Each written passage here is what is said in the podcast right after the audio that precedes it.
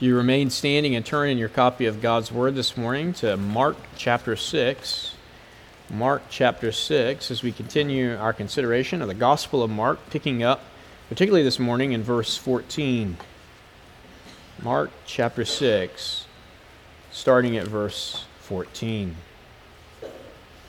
Just remind you a bit about the context in which we find ourselves. You remember at the beginning of chapter 6, we had seen Jesus being rejected by the hard hearted people of the city of Nazareth. That is, if you remember, his hometown.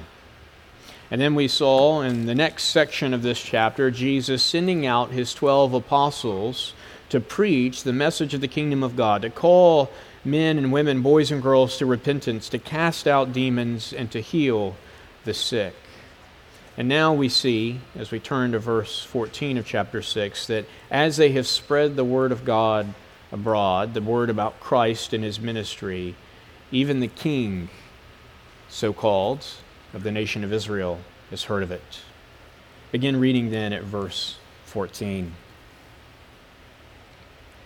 King Herod heard of it, for Jesus' name had become known some said John the Baptist has been raised from the dead. That is why these miraculous powers are at work in him.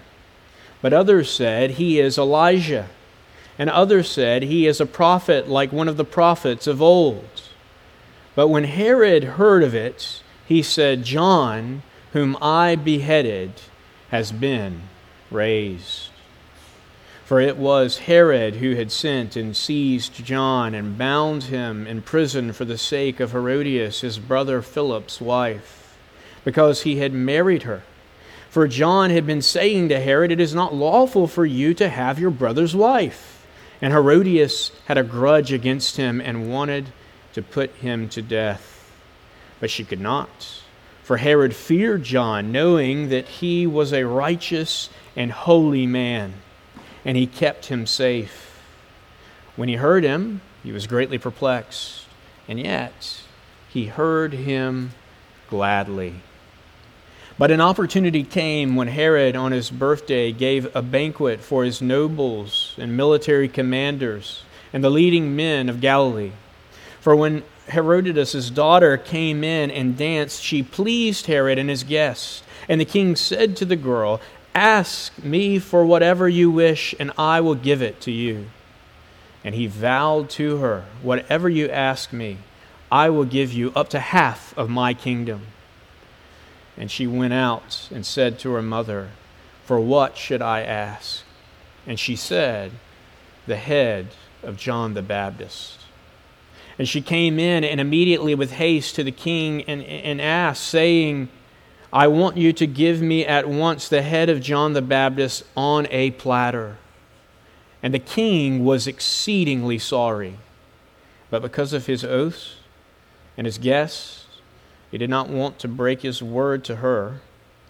And immediately the king sent an executioner with orders to bring John's head. And he went and beheaded him in the prison. And he brought his head on a platter and gave it to the girl. And the girl gave it to her mother. When his disciples heard of it, they came and took his body and laid it in a tomb. This is the word of our God. You may be seated.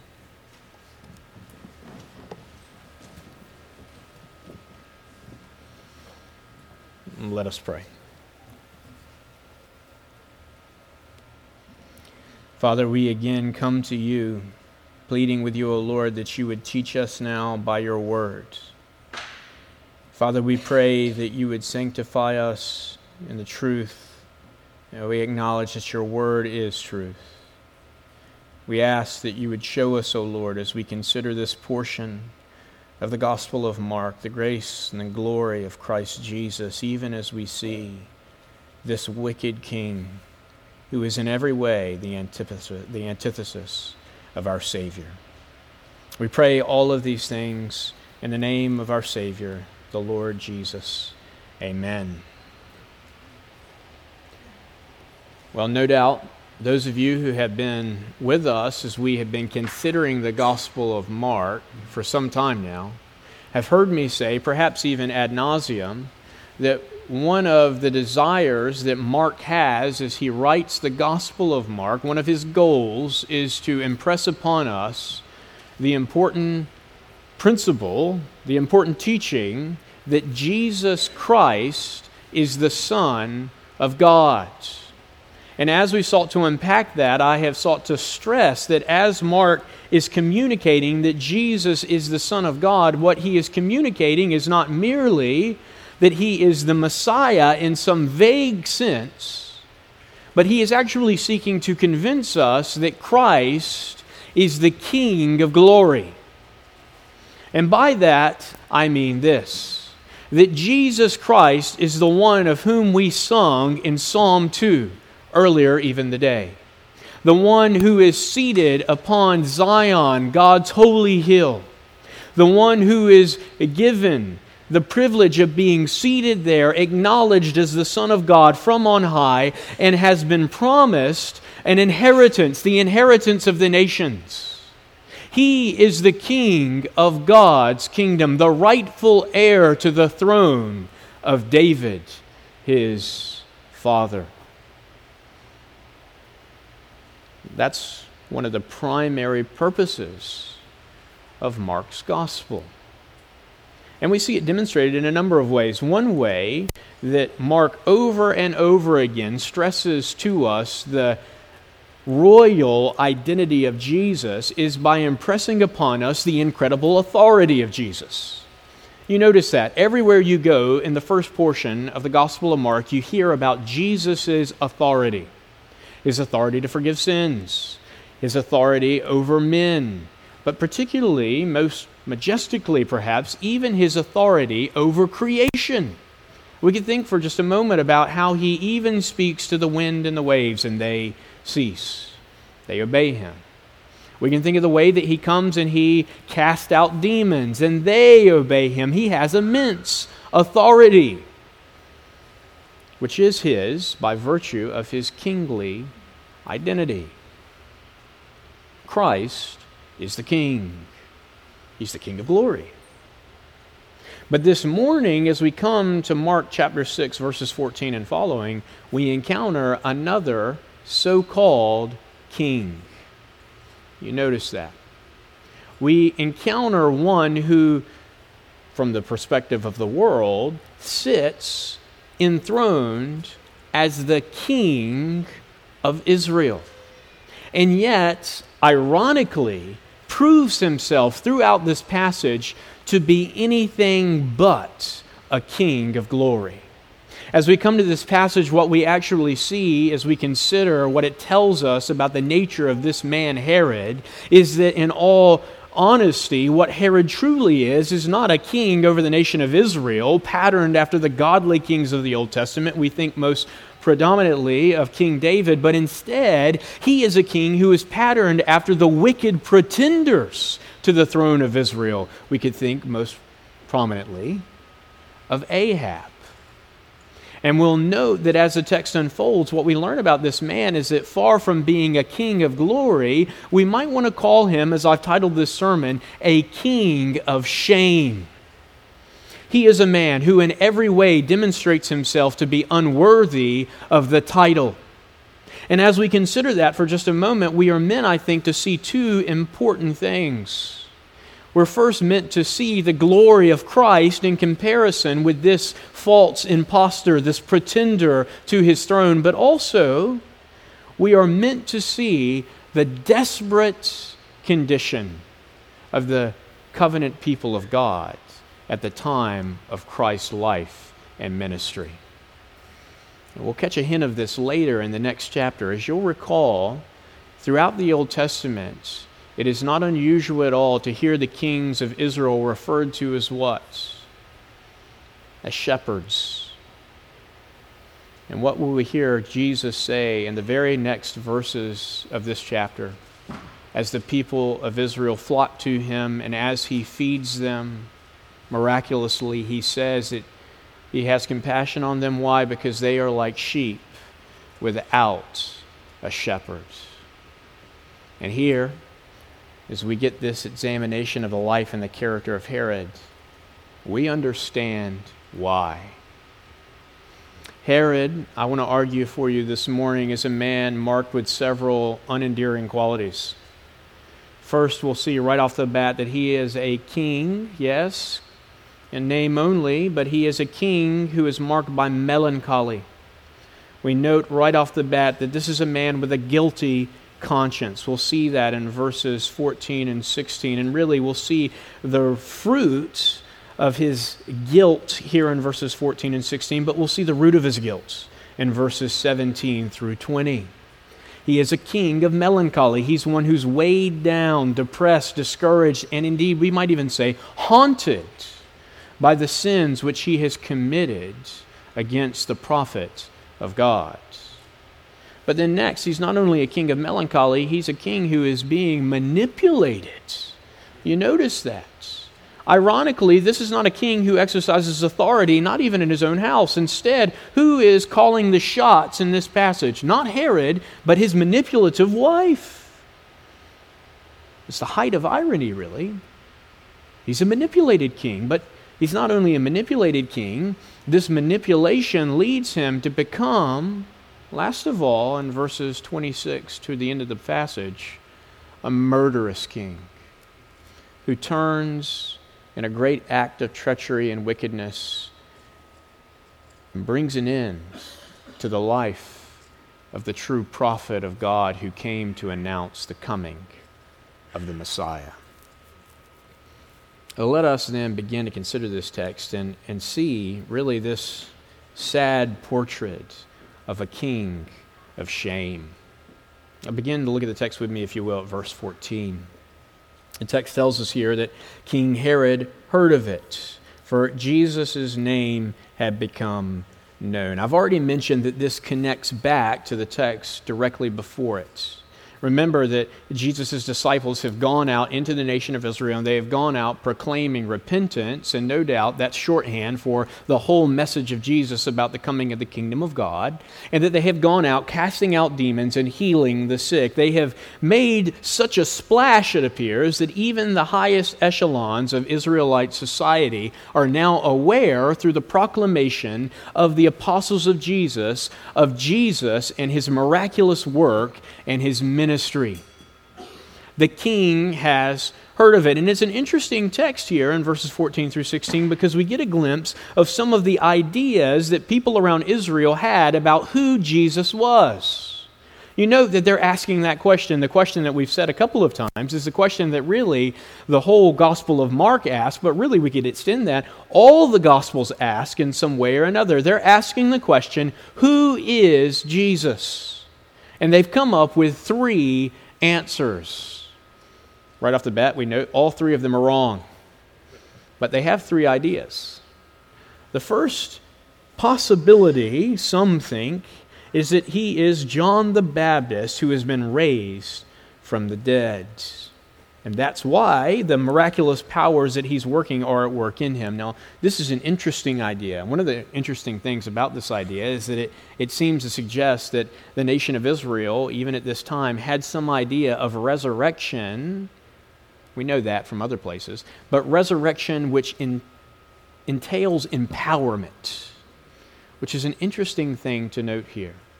They, they, they have this idea that maybe the reason why John has come back from the dead and come back with, you know, maybe what they might want to call miraculous superpowers is the fact that in his resurrection, he has somehow achieved the ability to work these great miracles. It's an interesting thing to note because we'll see that there is actually some truth to that. Resurrection does bring an elevation, if you will, in our states, but we'll leave that one alone for just a moment. Nevertheless, they're wrong about that, but we'll revisit that as we see Herod's appropriation of that particular option. Uh, but they also, it appears, thought possibly he is Elijah.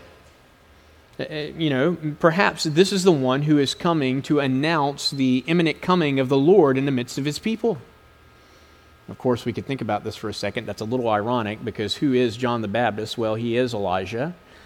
The next option could be said to fit John very well as well. He, some said that he is a prophet like the prophets of old. Of course, we know that John the Baptist is portrayed in exactly that light as a prophet of old. He is the last and he is the greatest of the old covenant prophets that God has sent to his people. All three of these things, or all three of these opinions, are wrong about Jesus, but all of them in some way connect back to the true identity of John. But you note here in verse 16 that of these three options, Herod adopts the first. But when Herod heard of it, he said, John, whom I beheaded, has been raised. Now, I want us to think about that for just a moment here. Why is it that John is, conv- or rather, that Herod is convinced that Jesus is John the Baptist raised from the dead? Well, he's convinced of that, as we see very clearly here from verse 16, because he is haunted by the memory of what he has done to John the Baptist. Commentators often will speak about verse 16 as exposing the guilty conscience of Herod. He, sees and hears about the ministry of Jesus, and his immediate thought is that righteous man, that prophet of God who I have executed unrighteously. We'll see later in the passage, he certainly did not want to do it. He was exceedingly sorry whenever he was forced into a situation where he was made, really, to murder this prophet. And he is, even now, we see in verse 16, haunted by that memory, weighed down by that guilt, drugged down into a melancholy state because of the reality that he knows very well that he has sinned grievously against the Lord by murdering John the Baptist. This is the confession the opinion, you might say, of a man who is feeling the weight of his guilt. He's convinced that what he sees in Jesus is John in resurrected glory, if you will. His guilt is here leading him to make this conclusion. We see in some ways here in verse 16 the fruit of the guilt. But then Mark turns at verse 17 and he begins to tell us about the root of this guilt. He, he says here, instructively for us, For it was Herod who had sent and seized John and bound him in prison. Listen to this for the sake of Herodias, his brother Philip's wife, because he had married her. Verse 18 For John had been saying to Herod, It is not lawful for you to have your brother's wife. And verse 19 Herodias had a grudge against him and wanted to put him to death, but she could not. Now just think about what we've read here for a moment. Herod knows, as he reflects in verse 16, of the many injustices which he has committed with regards to John the Baptist. He thinks immediately about how he sent and seized John, about how he bound him and put him in prison for the sake of Herodias. Who was Herodias? His brother Philip's wife. And why did he do this for the sake of Herodias? Well, he did this for the sake of Herodias because she had because he had married her and because John, as we're going to see in just a moment, had been preaching against this unlawful marriage. Herodias has got a grudge against John because he is calling out her and Herod's sin. And it's for that reason that Herod imprisons John. Now, I want you to think about the portrait that Mark is painting for us of Herod here. Just think for a moment about the fact that he possesses Philip, his brother's wife. Now, that tells us a lot about Herod right off the bat, doesn't it? It tells us that this is a man who is, yes, wicked and he's sinful, all of those things, but more, maybe particularly, it tells us that he is a man who is enslaved to his lust. You see, one of the things I want us to pay attention to here in this passage is the way that that little sin, I call it a little sin because that's how we perceive it, not because that's how God perceives it. That little sin that Herod had in his heart that lust that he harbored leads to this cascading of really deplorable actions. he lusted after his brother Philip's wife. And then what does he do? Well, he has authority. He is so called the king. So he takes her. His lust causes him to take his brother's wife. Now, two things are of note here. First, this is adultery, obviously. But second, this is a, a more grievous form of adultery than even just adultery on its own right. Because the Old Testament, particularly the book of Deuteronomy, in various places, emphasizes that a man is not to have his brother's wife, even if that brother dies. Now, you might be thinking for a second, well, what about the obligations of the brother in law? Well, let me speak to that for just a moment. Whenever a brother in law impregnates the wife of his deceased brother, he does so not taking her in marriage necessarily in a formal sense, but he does so to perpetuate that brother's line. What this is, or what Herod has done here, is not that. He's not acting in, in accordance with God's law to perpetuate the line of his dead brother, but instead he's acting out of his own lust and desire for his brother's wife while his brother is still alive. And he has taken her, he has stolen her, he has coveted he has lusted and he has acted. And now he has this woman as his so called wife. His lust has led to adultery. And that adulterous relationship has now led to the imprisoning of John. Why did it lead to the imprisoning of John? Because John was bold enough to preach the truth to Herod. Now, I want us to think about this for a second because what's happening here in this text, I believe, is a very intentional echo of an episode which we've encountered in the Old Testament. If you think for a moment about the characters at play here, I think this will begin to make sense. Here we have a wicked king of Israel. I've already called him a pretender to the throne in many ways. It's interesting to note about Herod that not even the Roman authorities liked to grant him the title king. Matter of fact, it's because he kept desiring to be granted that title that eventually he would be sent into exile by Emperor Caligula. This is a wicked man. He's a pretender to the throne, but he is nonetheless got this title, King of Israel. He's a wicked king, but there's also a wicked wife. A wicked wife who is manipulative. And through her manipulation, is scheming against the prophet of God. A prophet of God, mind you, who has been in the book of Mark already, identified directly with the prophet Elijah. Now, I hope now you're beginning to see some things come into focus. What is happening here, in some ways, is a replay of the story of Ahab, of Jezebel, and of Elijah. And we'll see how this works itself out. We have here John coming just as Elijah came to Ahab whenever he sinned against Naboth and decrying his actions to him. And then we see that the wickedness he has undertaken was undertaken at the behest of his evil wife, who then seeks the prophet's life at various points in his ministry because she desires to quiet his opposition to their mutual sinful activities in the kingdom of Israel. And that's what's happening here to this second Elijah figure. And this situation, the situation which Herod is in because of his sin, leads him further and further into unrighteousness, as we see.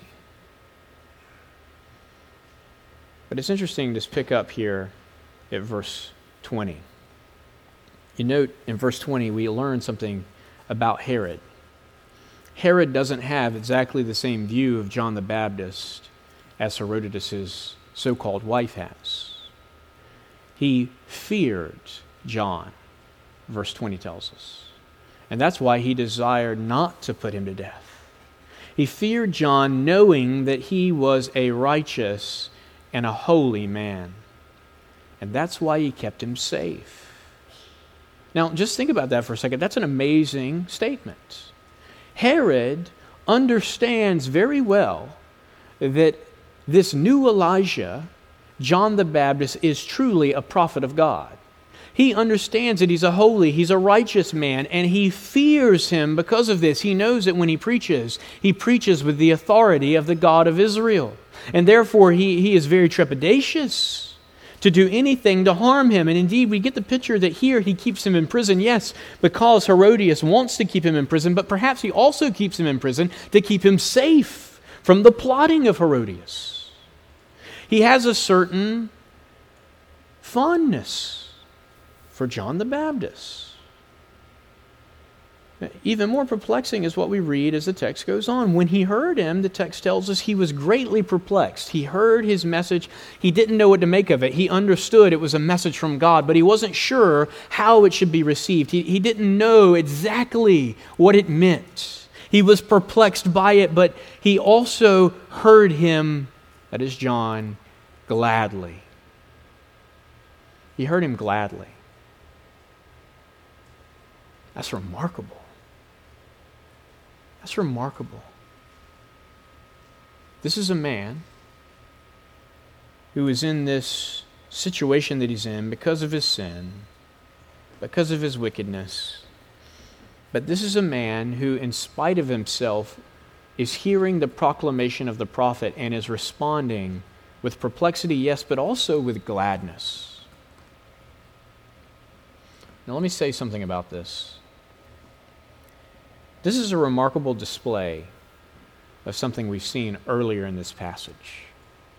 Remember, Jesus comes to his hometown, people who knew him, people who should have been the first to receive him, people who had every opportunity from a worldly perspective to, to accept his message. And they rejected him. Here we find the message of John that is coming clearly with the power of God, that is being preached clearly, fervently, and authoritatively to Herod, who is perplexed and yet hears him gladly. And yet, ultimately, as we're going to see, Herod rejects the message that he heard initially with gladness. Now, think about that. It reflects back to the beginning of our chapter, it reflects back to the parable of the sower in chapter 4. Here's a man who exhibits the characteristics of one who hears the message of the gospel and who initially receives it with gladness, and yet the cares of the world come in and snuff it out.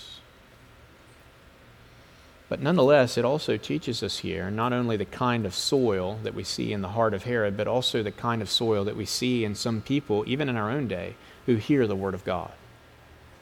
Brethren, it is the case that there are many who will sit under the preaching of the Word of God and who will initially respond with gladness, and yet who ultimately will prove themselves to be false professors.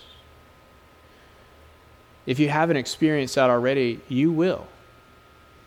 It is a harsh and it is a sad reality of the world in which we live that people will hear the gospel, they will recognize in the message something glorious, something wonderful, something to be rejoiced in, even, and yet they will ultimately fall to the wayside.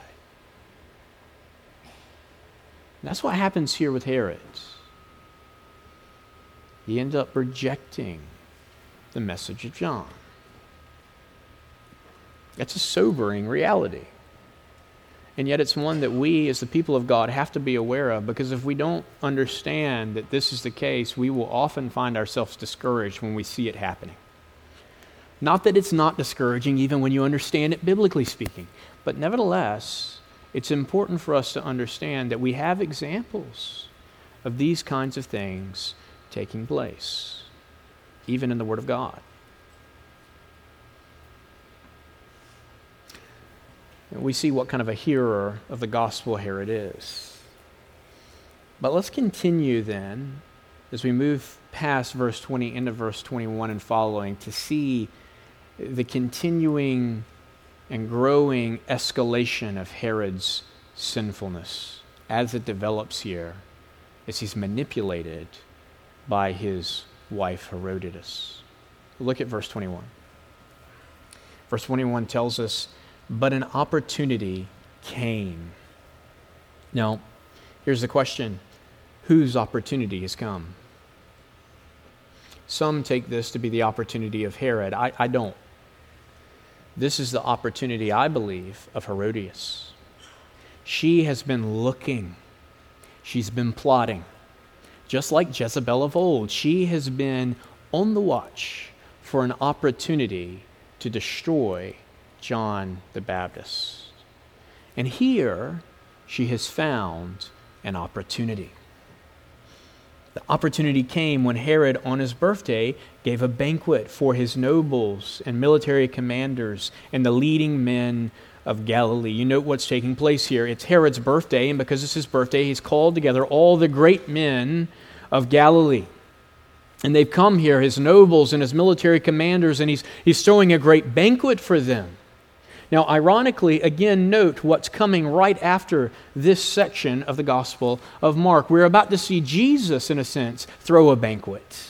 He's going to feed 5,000 in a miraculous manner. But here we see another banquet, another meal, another feeding taking place. This, of course, is the banquet of the King of shame, not of glory. He's thrown a birthday banquet for himself. Verse 22 uh, For when Herodias' daughter came in and danced, she pleased Herod and his guest. And the king said to the girl, Ask of me, or rather, ask me for whatever you wish, and I will give it to you. Now, the text doesn't expressly state this, but it doesn't take much reading between the lines to understand what's taking place here. The opportunity has come, the banquet is set, and then all of a sudden, here comes Herodias' daughter, and she comes in dancing in such a manner that she pleased Herod and his guests.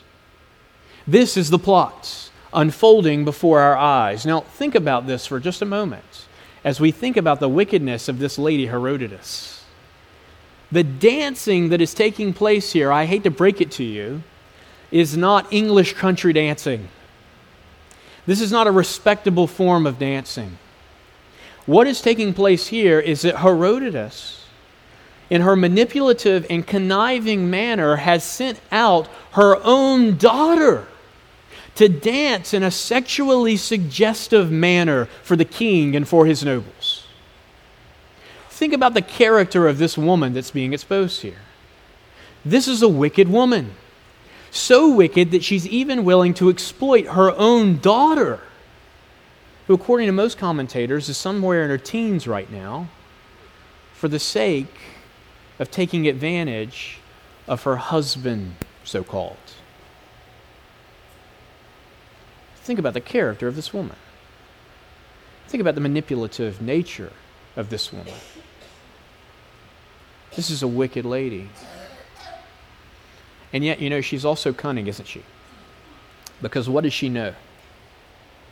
She knows Herod's weak points. How does she know it? Because she's already taken advantage of it. She knows that this is a man who is enslaved to his lust. If he wasn't enslaved to his lust, he wouldn't be in this situation to begin with. He wouldn't be the possessor of his brother's wife. But she knows. She knows what kind of a man he is. She knows where his weaknesses are, and she sends out her daughter to exploit that weakness. And she does so very effectively. We see that here. Because as soon as she gets done dancing, he makes this incredibly foolish vow verse 23 tells us.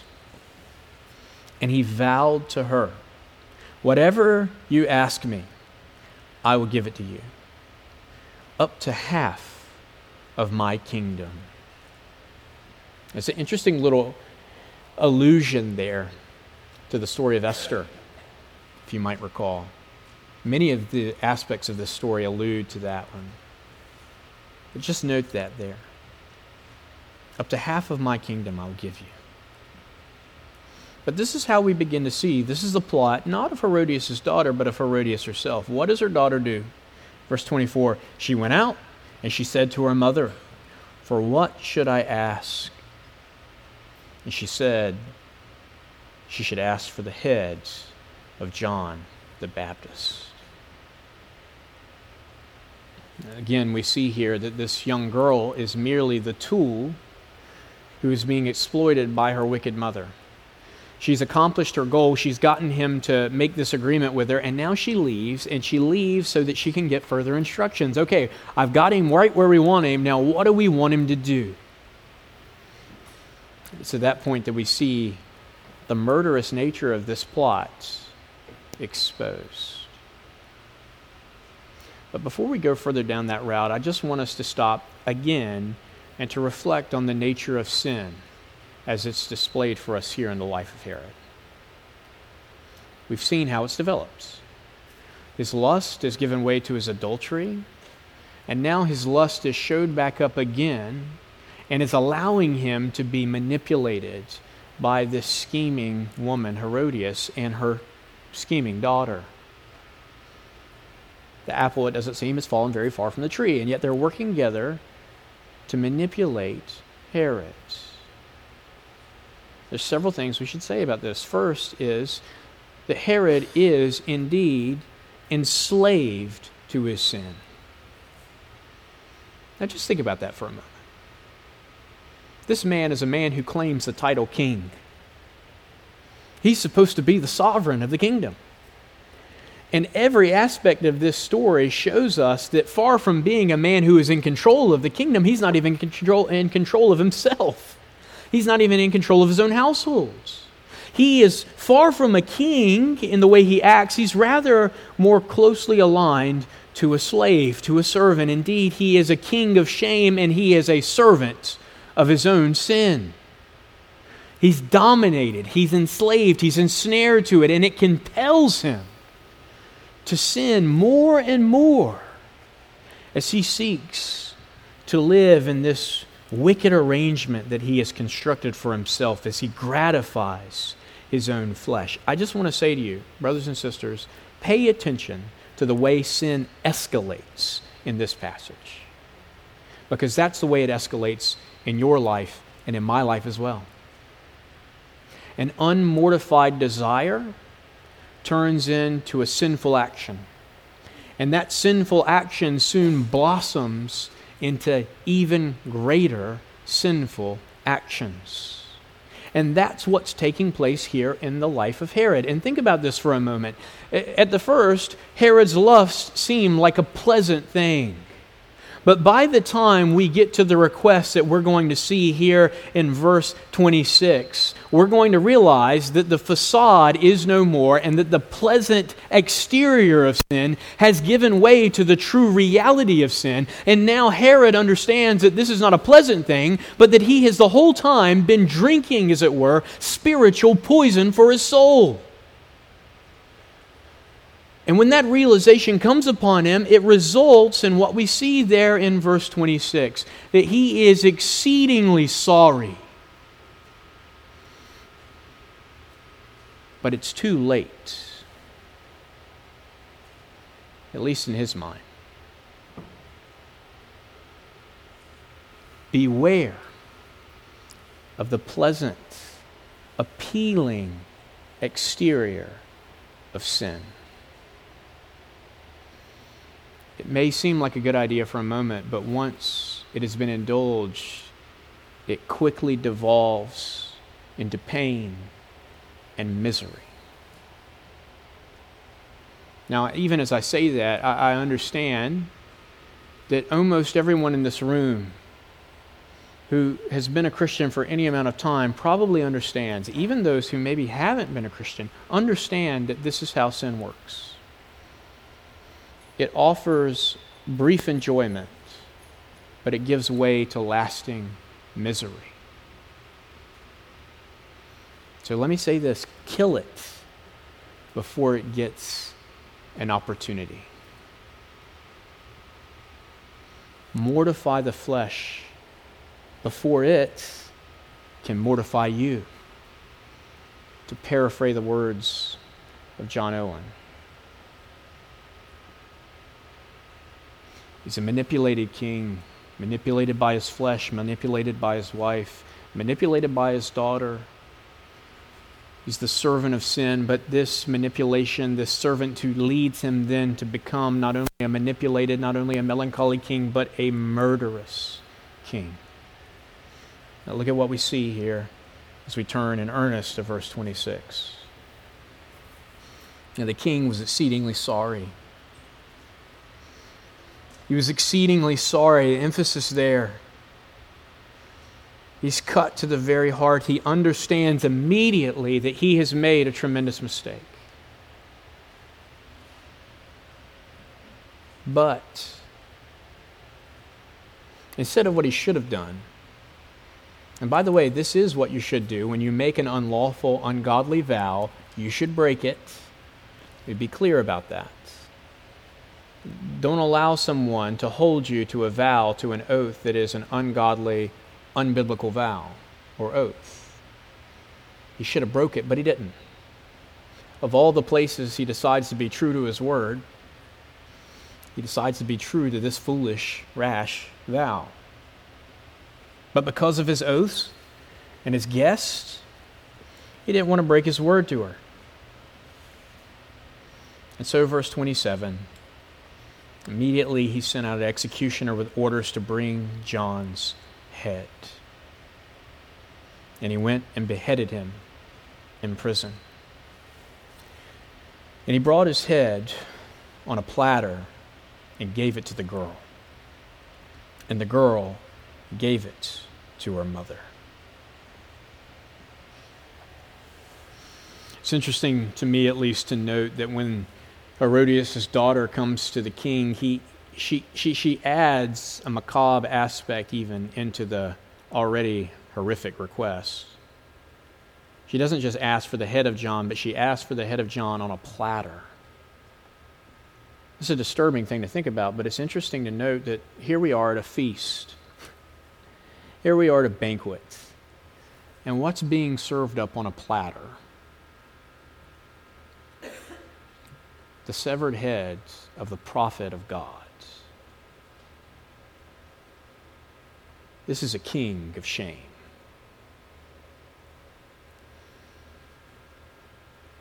I had a friend who preached this passage. He used the title, A Banquet of Blood. He's a better preacher than I am. Couldn't come up with that. But it's appropriate here. You can even imagine the atmosphere changing. You can imagine these men have been called up in their sin and their revelry. They've been drinking, probably. They've been feasting. They've been enjoying the sensual dance by this woman. Eh, she comes in with this request. The mood of the room must have changed immediately with the mood of the king. And now we were rejoicing just a few moments ago. We were having a great time, and we don't know how long it took, but apparently, in the same feast, instead of enjoying the food, now we have the heads of the prophet of God sitting in the midst of this banquet. It's a horrific picture of the depths to which Herod has fallen. And again, it shows to us that flowering spread of sin the life of this wicked king. his disciples, it says at verse 29, heard of it. They came and they took his body and they lay it in a tomb.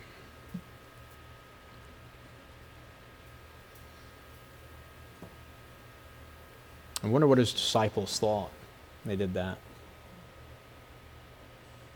One of the remarkable things about the ministry of John the Baptist is that he is a forerunner of the Lord Jesus Christ, meaning, first and foremost, that he preaches that one who is coming after him is greater than he. He points to the reality that directly upon his heels is coming the Messiah, the King of God's kingdom. Indeed, directly upon his heels comes the presence of Yahweh with his people. God himself follows John. That's the message he preaches. See it clearly in the Gospel of John, for instance. But you see, John was not merely a forerunner of Jesus in the sense that he preached the message that Jesus was coming. But he was also a forerunner of Jesus in the sense that he embodied in his own life, ministry, and cruel death at the hands of this pretender to the throne of Israel, the reception that Jesus himself would receive. We see here in the rejection of John what is coming for Christ. The forerunner sets the pattern. The message of Elijah who came to preach has been rejected, and the message of Christ, in a very real sense, will be rejected by these wicked leaders of the nation of Israel. Again, therefore, it's easy for us to confess along with Jesus in the next passage the nation of Israel at this time was like a flock of sheep who had no shepherd. This is the man who claimed to be their king. A man who is consumed by his guilt, is drugged down into a melancholy state, who is haunted by the memory of the evil he has committed against the true prophet of God. A man who, far from exercising righteous authority in the kingdom, is manipulated at every turn by his own flesh and by his wicked wife. And a man who ultimately shows himself to be a great opposer of the kingdom of God by killing the prophet who announces its coming. This is a king of shame. But in a strange way, Herod's failures provide a foil for the glory of the King who is coming. And as we consider this text together and as we meditate upon the sad report that we are given by Mark here of the life and the activity of Herod the king, we, we should be meant to reflect upon the grace of God who sends to his people the great shepherd of his sheep. We are meant to reflect upon the reality that Jesus Christ is the King of glory and that his coming is the coming of a great shepherd, a shepherd, a king who not only is righteous in his judgments, who is authoritative in his decree, but a shepherd who is willing, in the words of John 10, to even lay down his life for the sake of his sheep. Far from being a murderous king, he is a king who is willing to take to himself the curse of death for the sake of his people.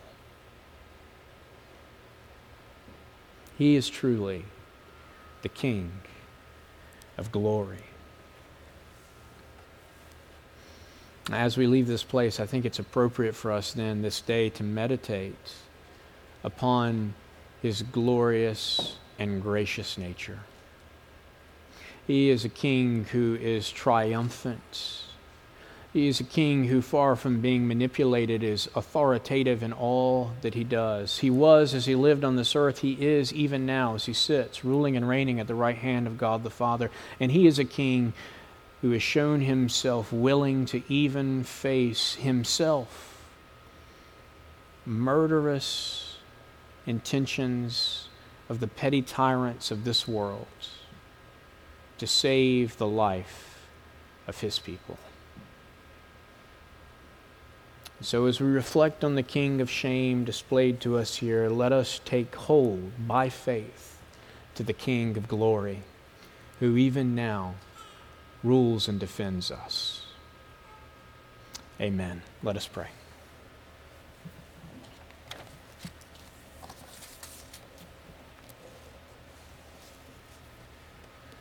Father, we are thankful even as we consider a passage of Scripture which shows forth to us the insidious nature of sin and the, the sad state of your covenant people.